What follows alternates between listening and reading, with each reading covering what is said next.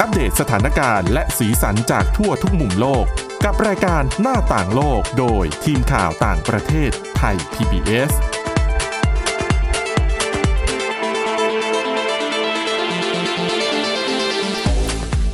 สวัสดีค่ะ คุณผู้ฟังขอต้อนรับเข้าสู่รายการหน้าต่างโลกค่ะ ในวันนี้นะคะ เรายังคงอยู่ที่เรื่องราวเกี่ยวกับเหตุการณ์รุนแรงที่เกิดขึ้นในยูเครนนะคะ แล้วก็มีอยู่ประเด็นหนึ่งนะคะ ซึ่งดูเหมือนว่าสื่ออาจจะพูดกันน้อยไปหน่อยนะคะ นั่นก็คือเรื่องของเออเรียกว่าอะไรเป็นปัญหาทางด้านมนุษยธรรมที่เกิดขึ้นจากเอ่อผู้อพยพชาวยูเครนที่หลั่งไหลไปยังประเทศต่างๆนะคะ ส่วนใหญ่ก็จะเป็นในยุโรปค่ะ ก็คือประเด็นเรื่องของ ขบวนการค้ามนุษย์ที่ฉกฉวยผลประโยชน์นะคะ จากเด็กและผู้หญิงชาวยูเครนนั่นเองค่ะอ่ะสำหรับในวันนี้นะคะ เราจะมาร่วมพูดคุยกับคุณวินิษฐาจิตกรีและดิฉันสาวรักษ์จากวิวัฒนาคุณค่ะ สวัสดีค่ะ ค่ะก็จริงๆ คือมีเคยมีคนบอกว่าต่อให้ไม่ได้มีวิกฤต ผู้อพยพจากยูเครนหลั่งไหลออกนอกประเทศ ปัญหาเรื่องการค้ามนุษย์เนี่ย มันก็มีอยู่แล้ว ในยูเครนปัญหานี้เยอะอยู่แล้ว ใช่นะคะ หมายถึงว่าทั่วโลกอะมีเยอะอยู่แล้วนะคะ แต่ว่าพอมันเกิดวิกฤตขึ้นในยูเครนเนี่ย ในบทความนะคะที่เรานำมาจาก BBC เนี่ยเขาบอกว่าวิกฤตที่เกิดขึ้นในยูเครนเนี่ยสำหรับบางคนอาจจะกลายเป็นโอกาส และคนกลุ่มที่ว่านั้นน่ะก็คือกลุ่มคนที่จ้องจะแสวงหาผลประโยชน์ อืม นะคะจากคนที่อยู่ในกลุ่มเปราะบางในยูเครน รวมถึงพวกขบวนการค้ามนุษย์ทั้งหลาย ค่ะ นะคะซึ่งจริงๆประเด็นนี้เนี่ยดูเหมือนสื่อยังไม่ได้แบบไม่ได้พูดถึงกันมากสักเท่าไหร่ คือ เนอะ มี หรือเพทั้ง ราะมันยังชุลมุนอยู่ มันก็เลยยังไม่รู้จะไปจับต้นชนปลายอะไรยังไง ส่วนมากที่เห็นออกมาพูดถึงจะเป็นการอะอย่างสำนักข่าว BBC อย่างเงี้ย ไปสัมภาษณ์คนที่เหมือนกับเกือบจะ ค่ะ เกือบจะโดน อืม คุกคามหรือว่าโดนหลอกอะไรแบบเนี้ยนะคะ แต่ว่ารอดมาได้แล้วแล้วก็มาเล่าประสบการณ์ให้ฟัง หรือบางคนมีเพื่อนหรือว่าคนรู้จักที่ตกเป็นเหยื่อก็มี ค่ะ แต่ว่าน่าจะเป็นเพราะว่าทั่วโลกมัวแต่ไปให้ความสนใจกับความสูญเสีย จากสงครามจากการสู้รบแบบโดยตรงกันอยู่ ค่ะ แต่จริง ๆ หน่วยงานของ UN ที่เขาดูเรื่องของผู้ลี้ภัยอะไรเขาก็ออกมาเตือนนะ ค่ะ ตั้งแต่ช่วงปลายเดือนที่แล้วแหละ ม คือ ตอนปลายเดือนมีนาคมเนี่ยเป็นหมุดหมาย ค่ะ ที่ที่จำนวนผู้อพยพออกนอกยูเครนเนี่ยทะลุ 4 ล้านคนไปแล้ว ดังนั้นก็เลยมีการออกมาชี้จุดเรื่องของปัญหา การฉวยโอกาสจากกลุ่มคนไม่หวังดีที่ ค่ะ ทำธุรกิจมืดเนี่ย อืม เรื่องการค้ามนุษย์เนี่ย ซึ่งมันก็มีทั้งค้ามนุษย์ด้วยค้าประเวณีด้วย ค่ะ ค้าเด็กก็มี อืม ก็คือสามารถตกเป็นเป้าได้ทุกคนทุกกลุ่มตกเป็นเป้าได้ ค่ะ ทุกกลุ่มที่ว่านี้คือทุกกลุ่มในบรรดาผู้ลี้ภัย เนื่องจากว่าอย่างที่เราทราบกันดี คือส่วนใหญ่ก็คือผู้หญิง แล้วก็เด็กนะคะ เนื่องจากว่าผู้ชายอ่ะเขาออกมาจากยูเครนไม่ได้ ใช่ไหมอายุ 18 ปีถึง 60 ปีเนี่ยคือ ใช่ รัฐบาลยูเครนบอกเลยว่าไม่ให้ออกนอกประเทศ ค่ะ นะคะดังนั้นผู้อพยพส่วนใหญ่ก็คือเด็กผู้หญิงผู้สูงอายุ อืม ดังนั้นเนี่ยอะพอมันไม่มีผู้ชายก็อาจจะแบบไม่มีกำลังคนที่แบบมีกำลังแข็งแรงมากพอที่จะแบบไปช่วยดูแลหรือว่า รับมือกับคนที่จะเข้ามาคุกคามอะไรอย่างนี้ได้ ค่ะ ก็คือบางที ผู้หญิงหลายคนก็เดินทางคนเดียว หรือว่า ค่ะ เดินทางมากับผู้หญิงเพื่อนฝูงด้วยกัน อืม หรือแม้กระทั่งอาจจะมีกรณีที่ถ้าจะยังจำกันได้ มีคุณพ่อคุณแม่ที่เขาส่งเด็ก นั่งรถ ขึ้น ไฟ รถ มา ไฟ คนเดียว ใช่ สิบเอ็ดขวบไหมถ้าจะไม่ผิด คนนั้นอะที่ เออ เป็นข่าวอะใช่ ค่ะ แต่ว่ามีอีกหลายคนแล้ว ค่ะ อีกหลายช่วงอายุที่น้องๆ หนูๆ เดินทางคนเดียว โดย อืม พ่อแม่หวังใจว่า พ้นจากขอบเขตของยูเครนไปแล้วจะปลอดภัย ปรากฏว่าไปเจอ คือสำนักข่าว BBC เขารายงานอ้างคำให้สัมภาษณ์ของคนที่ของผู้ลี้ภัยอะนะคะเขาบอกว่าเด็กๆหลายคนไปถึงแล้วไปเจอแก๊งค้าเด็กค้ามนุษย์แบบเนี้ย อืมอืม ก็พาไปอ่ะ คือเหมือน ค่ะ กับอ้างว่าจะช่วยเหลือ ใช่ น้องก็เลยเชื่อ หรือว่าอะไรก็ว่าไปแล้วคือหลาย ๆ คนก็ ตอนนี้ก็ไม่รู้ว่าอยู่ไหน ดิฉันนะพอจะนึกภาพออกว่าไอ้ความชุลมุนมันแค่ไหน มันจะคล้ายๆกับตอนที่เกิดสึนามิในเมืองไทย ค่ะ คือดิฉันว่ามันว่ามันคล้าย ๆ กัน เพราะว่าอาสาสมัครที่หวังดีจริง ๆ ก็มี อืม แต่ไอ้พวกมิจฉาชีพที่แฝงตัวจะไปหาผลประโยชน์เนี่ยก็มี ใช่ ในขณะที่ พอผู้อพยพมันทะลักเข้ามามาก ๆ เนี่ยนะคะ หน่วยงานรัฐเอ่ยมูลนิธิเอ่ยอาจจะยังตั้งรับกันไม่ทัน ค่ะ ดังนั้นเนี่ยมันก็เหมือนกับคนที่ปรารถนาดีอ่ะเขาก็อาจจะไปยืนถือป้ายเช่นอ่ะฉันจะไปตรง อ่าใช่ นี้ใครอยากจะนั่งรถไปอาสาไปคือคนดีมันก็มีแต่ว่าคนมิจฉาชีพ ทีเนี้ยแยกไม่ออกหรอกค่ะ คืออย่างที่เราเห็นข่าวชาวบ้านแบบจิตอาสาไม่ได้ ค่ะ ต้องเป็นเจ้าหน้าที่ UN หรือว่าเจ้าหน้าที่หน่วยงานอะไรหรอก ม อย่างอ่ะดิฉันมีเพื่อนรู้จักกันอยู่ในเยอรมนีอย่างเงี้ย ค่ะ ก็ขับรถไปกับแฟนสองคน คือเรียรายเงินค่าน้ำมัน ค่ะ จากคนแถวๆบ้านนี่ฉันจำไม่ได้เขาอยู่มุนเช่น หรือว่าอะไรสักอย่าง อืม ก็ขับรถไป ค่ะ ข้ามโปแลนด์ไปจนถึงริมพรมแดนยูเครนไอ้ตรงจุดที่เขาเจอผู้อพยพเยอะๆนี่แหละ ค่ะ แล้วก็ไปช่วยอา รับ สา มา ใช่ ก็เป็นสาวๆอ่ะที่นั่งรถมากับเขา ค่ะ แบบอ่ะเดี๋ยวจะขับกลับไปเยอรมนี คืออ ม ตอนขาไปน่าจะเอาของไปบริจาคมั้งขากลับก็ก็ไม่ต้องตีรถเปล่ากลับไง ค่ะ ก็ชวนคนที่อพยพมาจากยูเครนกลับไปด้วยกัน อืม อ่ะสาวๆก็ขึ้นรถมาด้วย แล้วก็คงไม่ใช่เพื่อนคนนี้คนเดียวหรอกที่ทำคนทางยุโรปอะ ค่ะ ทำกันหมด ก็คือ ในขณะเดียวกัน เขาทำเอง ทำเอง เป็นรายบุคคล ถูก ไม่ได้ประสานไม่ได้ประสานผ่านมูลนิธิคือมั ไม่ น มี นี่ไง มันเลยแบบมันก็มันก็รู้ เป็น ยากอะ มันเป็น ว่า ความฉุกเฉินของสถานการณ์ ค่ะ อะเนาะ เจอคน ซึ่ง นั่นไง เจอคนดีก็โชคดีไป เจอคนร้ายก็ลำบากไป คนร้ายก็ทำวิธีนี้แหละ ค่ะ อจังหวะที่ต้องนึกภาพตามเวลาแบบคนที่อบพยพข้ามแดนมาเดินทางมาโอ้โหูตั้งกี่ชั่วโมงอะนั่งรถไฟกว่าจะมาถึงลาวีฟกว่าจะมาถึงโปแลนด์ เออ หลายสิบชั่วโมง ค่ะ เหนื่อยก็เหนื่อยหิวก็หิวมาถึงงง มองซ้ายมองขวาไม่รู้จักใคร ค่ะ มีคนมาโบกค่ะ บอกขึ้นรถฉันสิเดี๋ยวฉันไปตรงนู้นตรงนี้ เดี๋ยวแบบ อืม อ่ะ อืม พาออกจากพรมแดนโปแลนด์บางคนบอกเอาไปวอร์ซอว์บางคนบอกไปเมืองนู้นเมืองนี้ ค่ะ ขึ้นรถไปกับเขา สรุปปลายทางไม่ใช่อย่างที่คิด ใช่ใช่ นะ แล้วก็มีข่าวด้วยว่า อย่างในโปแลนด์เนี่ยตำรวจก็จับผู้ต้องสงสัยที่ก่อ ค่ะ คดีข่มขืน อืม ผู้ลี้ภัย อืม ได้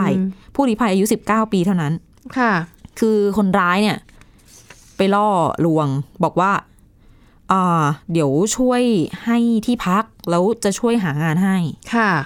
ไปพักที่บ้านก่อนได้มีห้องว่าง แบบเนี้ย อืม อืมเขาก็เชื่อไปด้วย ก็เลย ค่ะ เกิดเป็นคดี เกิดการทำร้ายกันขึ้น ค่ะ บางคดีตำรวจโปแลนด์ก็สามารถเข้าไปแทรกแซง ระงับเหตุได้ทัน อืม ก็ อืม ก็มีเหมือนกัน ค่ะ สำหรับผู้อพยพผู้ลี้ภัยที่อายุ ค่ะ น้อยๆอย่างเงี้ยค่ะเขาจับตาดู คือปากคำของคนที่ลี้ภัยมาจากยูเครนแล้วเขาเล่าให้สำนักข่าว BBC ฟังอะมีถึง มีกระทั่งพูดว่าอะไรนะ เหมือนกับบรรดาคนร้ายเนี่ย คนไม่หวังดีเนี่ย ยืนประจำอยู่แถวๆพรมแดนอะแล้วยืนเล็งสาวๆ หน้าตาสะสวย ค่ะ เพราะยูเครนเนี่ยเขาสวยอยู่แล้วนะ ถ้า เนอะ คุณผู้ฟังจำได้ แล้วดูประกวดนางงามระดับโลกบ่อยๆเนี่ย ค่ะ ชื่อของตัวแทนจากยูเครนเนี่ย มักจะติดอันดับ อันดับสิบอันดับห้าอะไรอย่างเงี้ยคือเขารอบลึกๆเสมออ่ะเพราะว่า ค่ะ เขาสวยจริง ๆ นะคะ แล้วปัญหาเนี่ยนอกจากการไปในรูปแบบของการแฝงตัวเป็น ค่ะ จิตอาสา มีรายงานว่าคนไม่หวังดีบางคนถึงกับไปหาเสื้อสะท้อนแสง อ๋อคล้ายๆ ว่าจะเป็น เจ้าหน้าที่ เจ้าหน้าที่อะไรอย่างงี้ เราจะเห็นเจ้าหน้าที่ของพวกแบบ UNHCR อะไรเงี้ย ค่ะ เขาจะใส่ทั้งอ่ะเสื้อกั๊กสะท้อนแส อ่าง เพื่อให้รู้ว่านี่คือเจ้าหน้าที่นะ บางคนเป็นแจ็คเก็ตเลย ค่ะ เสื้อแขนยาวเลย แต่ว่า เออ เป็นเสื้อสะท้อนแสงก็รู้กันอะว่าเจ้าหน้าที่อ่ะไป อืม หามาใส่บ้าง อืม แล้วก็ไปล่อลวงเขา ค่ะ เนี้ยก่อคดีนะคะ ค่ะอ่ะยกตัวอย่างกรณีหนึ่งนะคะที่เอ่อนักข่าวของ BBC เขาไปสัมภาษณ์เขาบอกว่าอย่างผู้อพยพหญิงสาวคนเนี้ยคือเป็นหญิงสาวชาวยูเครน แล้วก็อย่างนี้แหละเขาไปรับตัวแล้วขับไปที่อยู่ที่เมืองดูสเซลดอร์ฟประเทศเยอรมนีนะคะ ก็ตอนแรกก็ทำท่าเหมือนจะดี แต่ว่าพอไปถึงที่บ้านพักเนี่ยผู้ชายคนนี้ค่ะก็ยึดเอกสารประจำตัวของเธอทั้งหมดเลย แล้วก็สั่งให้เธอต้องทำงานบ้านให้เขา ทำงานบ้านแบบไม่ได้จ่ายค่าจ้างนะ ค่ะ เหมือนอยู่ฉันทำงาน แล้วเท่านั้นยังไม่พอค่ะ ก็พยายามที่จะล่วงละเมิดทางเพศด้วย อืม แต่ผู้หญิงคนเนี้ยเธอบอกว่าเธอปฏิเสธยังไงเธอก็ไม่ยอมสุดท้ายเธอผู้ชายคนนี้ก็เลยไล่เธอออกไปอยู่กลางถนน ก็คือถ้าไม่ทำตามที่ฉันต้องการเธอก็ออกไม่ต้องมาอยู่ที่นี่แหละ ไปที่อื่นซะนะคะ แล้วก็อย่างกรณีหนึ่งค่ะ ก็เป็นคุณแม่มากับลูกสาวแล้วก็ลูกชาย ค่ะ เธอบอกว่าก็ไม่ยังมีคนอย่างนี้แหละ ก็เข้ามาถาม เนี่ยเราไปด้วยกันไหมแล้วก็พาไปดูที่รถก็บอกมีผู้หญิงชาวยูเครนส่วนหนึ่งเหมือนกัน อยู่บนรถอยู่แล้ว ค่ะ แต่เธอบอกว่าสังเกตดูสายตา อืม สายตาดู คือดูจ้องผิดปกติอะ ดูแบบ เออ มันสัมผัสได้ ใช่ ว่า มีเซนส์ ากลัเนี่วยนะ จ้องเธอไม่พอยังไปจ้องลูกสาวเธออีก อ๋อ เออแล้วก็ สัญชาตญาถาณมว่า ความเป็นแม่เนาะ อะไรอย่างนี้ด้วยมากแล้วก็เหมือนก็ชวนขึ้นรถอะไรเงี้ย เธอก็รู้สึกว่า ไม่ค่อยน่าไว้วางใจ ก็เลยออกอุบายว่า อ่า เดี๋ยวฉันไปด้วยเดี๋ยวแป๊บหนึ่งพอดีลูกชายยังอยู่ข้างในอยู่ในศูนย์ดูแล เดี๋ยวไปตามลูกชายแล้วเดี๋ยวฉันเดินมาขึ้นรถตรงนี้เลยนะ ค่ะ ก็พอพูดจบ เธอก็จับมือลูกสาวแล้วก็วิ่งหนีเข้าไปเลย อืม ไม่มาข้องเกี่ยวกับคนนี้อีกเลย อืม นะคะ อันนี้ก็ถือว่าเป็นกรณีที่โชคดี ค่ะ ที่ยังไหวตัวทันแล้วก็ยังเอาตัวรอดออกมาได้นะคะ แล้วก็รู้สึกจะมีกรณีของผู้ลี้ภัยชาวยูเครนที่เห็นเหตุการณ์อะไรทำนองนี้แล้วตัดสินใจที่จะไม่ไม่เดินทางต่อ ค่ะ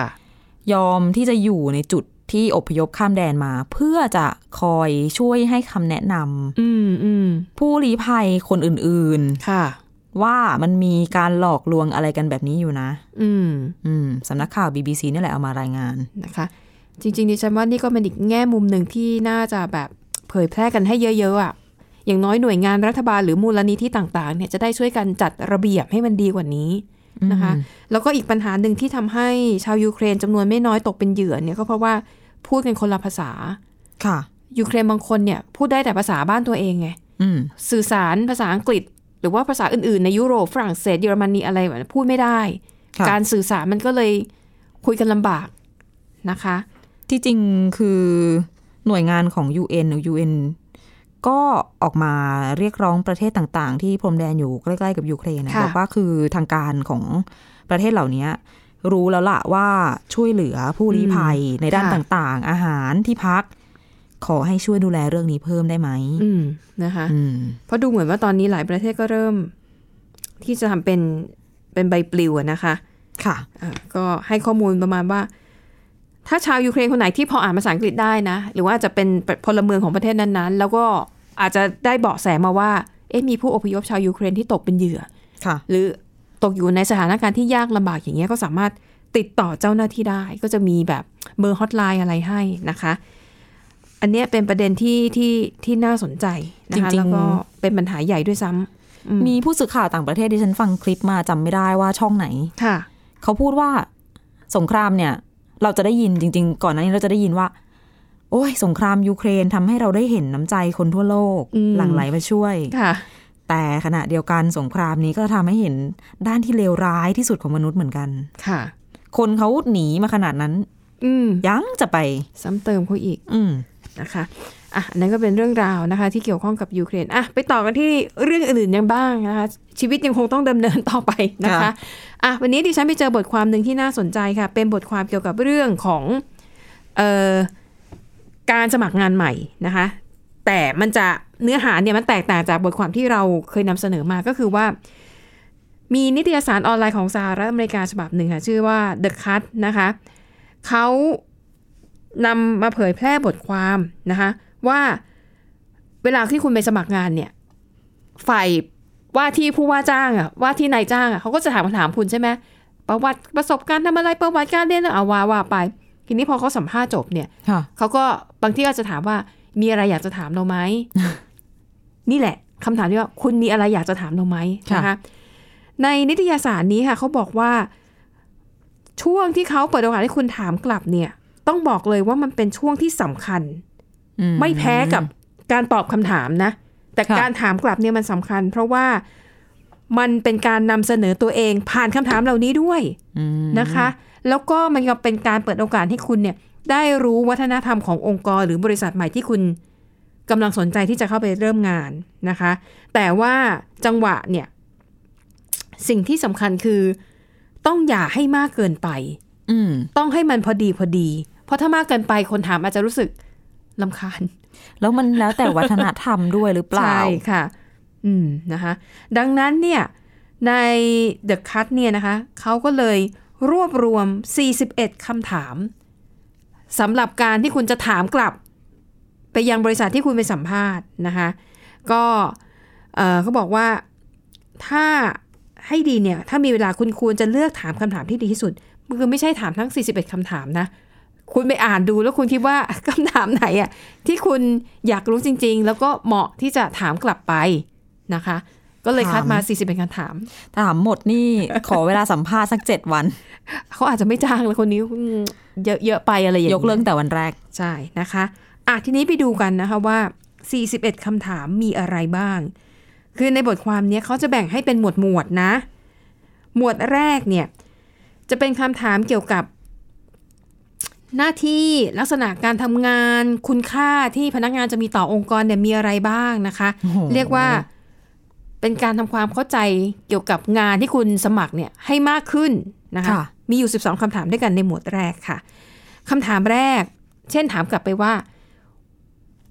วันทำงานในปกติในแต่ละวันเนี่ย งานที่คุณจะต้องทำจะต้องรับผิดชอบอะมีอะไรบ้าง ค่ะ อ่ะอย่างเงี้ยถือว่าโอเค เป็น อ่ะ สิ่งพื้นฐานที่คุณควรจะรู้ไว้ใช่ไหมคะ อืม คำถามที่สองค่ะ ช่วยบอกเราหน่อยได้ไหมว่า โอเค งานใน job description job description ก็คืองานที่มันถูกกำหนดไว้เลยว่า ถ้าเรารับคุณไปนี่คือสิ่งที่คุณจะต้องทำนะคะหนึ่งสองสามสี่แล้วถามว่า แล้วมันจะมีไหมงานที่มันอยู่นอกเหนือ job description เนี่ย อ่า มีงานอะไรบ้าง ค่ะ แล้วมันมีบ่อยแค่ไหน ก็เหมือนเซฟตัวเองไปด้วย อือฮะนะคะ นี่อาจจะถามเผื่อไปว่าอ้าวแล้วถ้ามันนอกนอกจากหน้าที่มันจะต้องมีแบบเงินพิเศษอะไรเพิ่มมาด้ โอ วย ทีมีไหมค อะไรอย่างเงี้ย อะไรอย่าง นะ เงี้ย คะอ่ะก็ถามไปเขาเปิดโอกาสแล้วนะคะ ข้อสามค่ะ ถามว่า ทางบริษัทเนี่ยคิดว่า แล้วในปีหน้าเนี่ยไองานหลักๆที่ที่เขาจะที่เขาทำอยู่เนี่ย มันจะมีการเปลี่ยนแปลงหรือเปล่า ค่ะ เช่นอาจจะคือบางบริษัทมีนะที่ฉันเคยได้ยินว่า เขาจะใช้วิธีโรเตทก็คือจะให้พนักงานเนี่ยหมุน หมุนหน่วยงานไปเรื่อยๆ ย้ายแผนกไปเรื่อยๆจะไม่ให้อยู่ที่เดิมเพื่อให้ได้ได้เรียนรู้งานให้ได้มากที่สุด มันคือการเรียนรู้ ใหม่ ใช่ไหมอ๋อแต่มันอาจจะเป็นเรื่องดีสำหรับบาง ค่ะ ที่แล้วแต่ อาจจะสำหรับบางองค์กร ลัษณะ อ่ะเนี่ย อืม เนาะนะคะ ข้อต่อมาค่ะ ถามว่ามีทักษะไหนบ้าง ที่คุณต้องการแต่ยังขาดอยู่ อ่า อ่ะแล้วทางคุณเนี่ยหวังว่าคือต้องการทักษะเหล่าเนี้ยมากน้อย หรือต้องการเร็วแค่ไหน ค่ะ นะคะ อันนี้ก็ถือว่าเป็นคำถามที่ดีนะคะคำถามต่อมาค่ะ มีหน่วยงานใดบ้าง ที่เราจะต้องถ้าหากเราได้งานนะ มีหน่วยงานไหนบ้างที่เราจะต้องทำหน้าที่ไปติดต่อ แล้วก็มีปฏิสัมพันธ์กันเป็นประจำ ค่ะ อ่ะยกตัวอย่างเช่นอ่ะถ้ามาอยู่เป็นนักข่าวของสถานีโทรทัศน์ อืม หน่วยงานที่คุณต้องประสานบ่อยๆ ก็คืออาจจะเป็นทีมงานกราฟิก ทีมงานที่ดูแลเรื่องการออกอากาศ หรือว่าทีมงานตัดต่ออะไรแบบเนี้ยนะคะคำถามต่อมาค่ะตำแหน่งที่คุณสมัครเนี่ยต้องขึ้นตรงต่อใคร อืม นะคะ แล้วก็ข้อต่อมาตำแหน่งนี้เนี่ย เปลี่ยนไปเปลี่ยนมามากน้อยแค่ไหน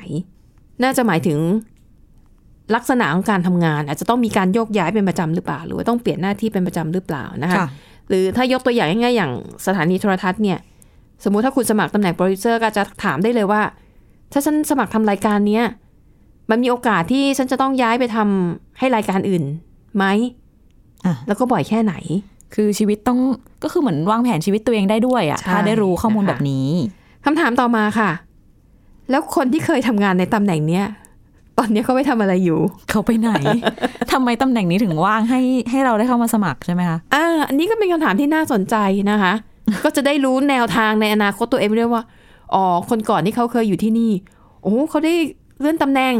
หรือเขาปวดหัวจน หรือเออ ขออะไรไปแล้ ห ว รือเขาลาออกไปแล้วเพราะทนงานหนักไม่ไหวหรืออะไรอย่างเงี้ย มันสุ่มเสี่ยงอยู่นะคะคำถามนี้ นะคะ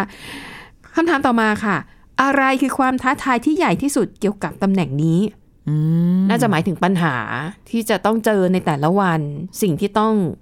ระวังแล้วก็โอกาสที่มันจะผิดพลาดแต่เกิดจากอะไรได้บ้าง น่าสนใจนะคะ อ่านะคะ แต่จะได้ทราบความจริงไหมในยอีกเรื่องหนึ่ง อืมถูกต้องค่ะคำถามต่อมาค่ะ อันนี้อาจจะสำหรับคนรุ่นใหม่ มีความเป็นไปได้ไหมที่ตำแหน่งที่เราสมัครเนี่ย จะสามารถทำจากบ้านได้ อืมนะคะข้อต่อมาค่ะ ถามว่าตำแหน่งนี้เนี่ยมีอยู่ในองค์กรของคุณมานานแค่ไหน ค่ะ แล้วก็เป็นตำแหน่งที่เป็นที่ต้องการมีความจำเป็นต่อบริษัทมากน้อยแค่ไหน อ๋อ อืม จะได้ประเมินคุณค่าของตัวเองแล้วก็แบบอยู่ยงคงกระพันไหมในบริษัท ความมั่น นี้ คงของหน้าที่การงานด้วย อ่ะ นะคะ อ่ะ อ่ะคำถามสุดท้ายสำหรับหมวดแรกนะคะคำถามที่ 12 ถามว่าช่วยยกตัวอย่างโปรเจกต์งานที่จะได้รับได้ไหม หากว่าได้เป็นพนักงานที่นี่แล้ว ค่ะ อันเนี้ยดี อืม คืออย่างน้อยถ้าได้เห็นตัวอย่าง อาจจะมีเวลาไปศึกษา ค่ะ ดูว่าอ๋อผลงานในอดีต ที่เขาทำมาแล้วมันเป็นแบบนี้ นี่คือสิ่งที่เราต้องทำ ทำการบ้านมาก่อน ใช่นะคะอ่ะนั่นก็คือจบสำหรับหมวดแรกนะคะ ก็เป็นการซักถามถึงรายละเอียด งานที่ แต่ต้อง เรา เลือกนะคะ กำลังสมัครอยู่ อย่าไปถามหมด ไม่ต้องถามหมดทุกข้อ เลือกเอา ใช่นะคะ หมวดต่อมาค่ะ จะเป็นหมวดคำถามในเชิงลึกเกี่ยวกับกระบวนการฝึกอบรม หนทาง แล้วก็โอกาสในการพัฒนาวิชาชีพในอนาคตนะอันนี้น่าจะเป็นแบบสายงานองค์กรใหญ่ ๆ หน่อยนะคะ หมวดนี้มี 8คำถามด้วยกันนะคะคำถามแรกค่ะถามว่า ถ้าฉันได้งานในตำแหน่งนี้เนี่ยมันจะมีขั้นตอนการฝึกอบรมอะไรให้บ้างไหม ค่ะ นะคะ ข้อ 2 ค่ะ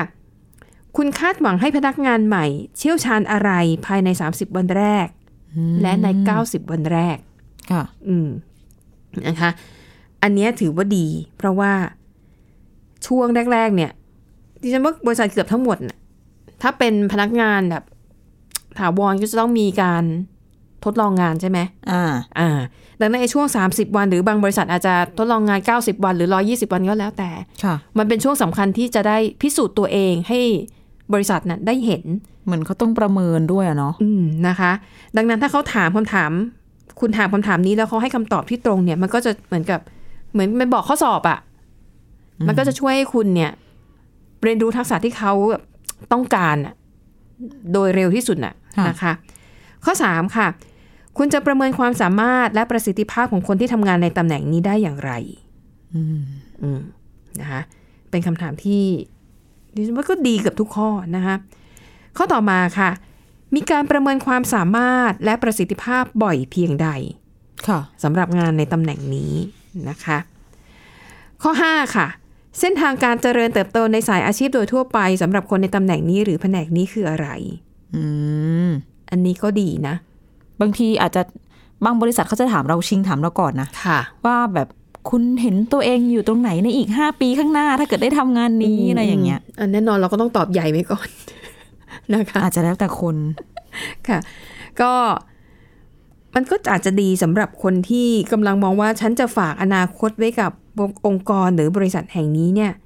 ได้ได้นานแค่ไหน ค่ะ มีดูแล้วมันมีอนาคตไหม อืม นะคะ ข้อต่อมาค่ะ โอกาสในการพัฒนาวิชาชีพสำหรับตำแหน่งนี้มีอะไรบ้าง อันนี้น่าจะหมายถึงว่ามันจะมีการขยโอกาสที่จะขยับขยาย หน้าที่การงานไปสู่ อาจจะเป็นสายอื่นในบริษัทหรือในองค์กร อืม อะไรอย่างเงี้ยนะคะ ข้อต่อมาค่ะ คุณคาดหวังให้ฉันเข้าร่วมในการเวิร์กช็อปหรือว่ากิจกรรมเพื่อพัฒนาวิชาชีพอื่น ๆ ในอนาคตหรือไม่ อันนี้ดิฉันมองว่า คือถ้าเขาจัดให้คุณแล้วอะเขาคงจะอยากให้พนักงานเข้าไปร่วมอบรมอะไรเหล่านี้เนาะ ค่ะ พอเขาจัดขึ้นมา มันก็ต้องลงทุนทั้งงบประมาณ ยอมให้พนักงานใช้เวลาในการทำงานเนี่ยเพื่อไปเข้ารับการอบรม ก็เหมือนเสียงานนั่นแหละ เออนะคะโอเค แต่คนนี้อาจจะเหมือนกับถามกับว่า อาจจะอยากทำงานมากกว่า อยากจะเอาทุ่มเทเวลาให้กับการทำงาน เป็น เลย การ ต่ แส ว่ ดง ว่าอยากทำงาน ใช่ เรามองในแง่ร้ายไปหรือเปล่าเนี่ย อืมนะคะ แล้วก็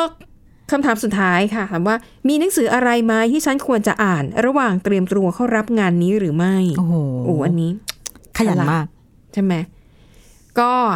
นี่แค่ส่วนหนึ่งนะคุณผู้ฟังต้องเล่าให้ฟังก่อน เพราะว่ามันมีทั้งหมด 41คำถาม แต่ว่านี่เล่ามาแค่แบบ 19คำถามเองนะคะ เอา 20คำถามนะคะ ก็อ่ะเป็นหมวดเกี่ยวกับการถามถึงรายละเอียดของการทำงาน ค่ะ แล้วก็ความก้าวหน้าหรือว่าการฝึกอบรมโอกาสในอนาคตที่จะขยับขยายตำแหน่งงานหน้าที่นะคะ ก็ถือว่าเป็นคำถามที่ดี เพราะว่าถ้าบางครั้งเราถามคำถามฉลาดฉลาดๆเนี่ย มันก็เป็นการนำเสนอ เป็นการขายตัวเอง ค่ะ ดีอีกด้วยนะ จริง ๆ เป็นเชิงสร้างสรรค์หมดเลยนะทั้งหมด ใช่ เนี่ย ใช่นะคะ บางอย่างนี่นายจ้างบางที่ อาจจะคิด ยั ไม่ถึง ใช่อาจจะยังไม่เคยไม่ทันได้คิด อืม แล้วก็ได้จุดประกายความคิด ค่ะ สำหรับไปใช้กับผู้สมัครคนต่อไป อืมใช่นะคะอ่ะแล้วนี่ก็เป็นส่วนหนึ่งนะคะ ของคำถามสำหรับการถามกลับเวลาไปสมัครงาน ยังไม่หมดเท่านี้ค่ะคุณผู้ฟัง เดี๋ยวเรามาติดตามกันต่อในตอนหน้านะคะ เพราะว่าวันนี้หมดเวลาแล้วค่ะ เราสองคนและทีมงานลากันไปก่อนพบกันตอนหน้าสวัสดีค่ะ สวัสดีค่ะ Thai PBS podcast. View the world via the voice.